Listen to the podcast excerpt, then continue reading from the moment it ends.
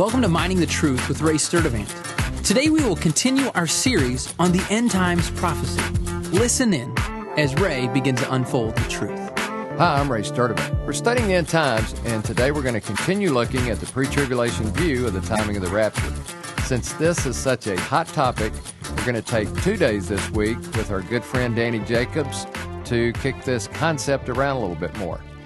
Welcome, Danny. Thanks. Glad to be here. Glad you're here. What uh, awesome insights, questions, comments, All right. eschatological genius do you have? All right. Um, in the first program this this week, we talked about the word wrath and the pre-trib idea that we won't go through the wrath. For me, the question in my mind is the word wrath itself.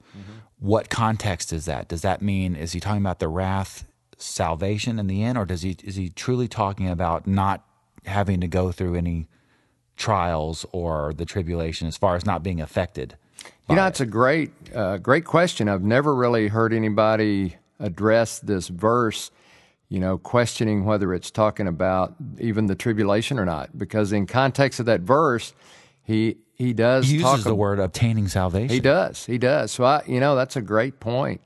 Um, the reason that most people go there is because Thessalonians was written, not the whole book, but a portion of it was written because people were saying Jesus had already come and it was upsetting the church. to straighten out something. Yeah, and Paul was trying to straighten that out, but that doesn't necessarily mean that verse has to be talking about the tribulation. Right. But if, uh, which is a great point, but if it is, it still can be questioned when does the wrath of God occur?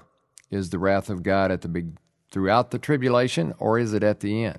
So those are great questions to answer, but great point. You know, the wrath of God compared to obtaining salvation is a great point. All right. My second question is sort of leads from that one, and it's about salvation in the in the in the end times. In the passage Revelation three eleven, it says, "I'm coming quickly. Hold fast to what you have, so that no one will take your crown." There's a pre or a tribulation uh, worldview that says that if you accept the, the mark of the beast, you basically it implies that you lose your salvation. Is that passage itself backing that up? I don't believe it is because I believe that salvation is an eternal free gift that you cannot lose. So I don't believe that any passage refutes that concept. And for those that believe that you're losing your salvation, they have to deal with the fact that Peter, under pressure, denied Jesus three times. So God wouldn't be able to let Peter off the hook and then throw somebody else under the bus because in a moment of weakness they deny Christ. especially if God's word or Jesus' word is the standard, as we said. Absolutely. Then that that and that right there sets the standard right there. That that you as your humanism can't cause you to to fail. You bet.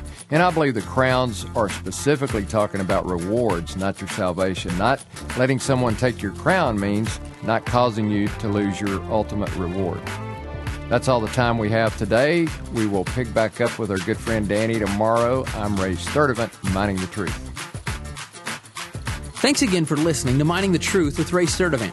If you have any questions or comments, don't hesitate to join us on the web at miningthetruth.com.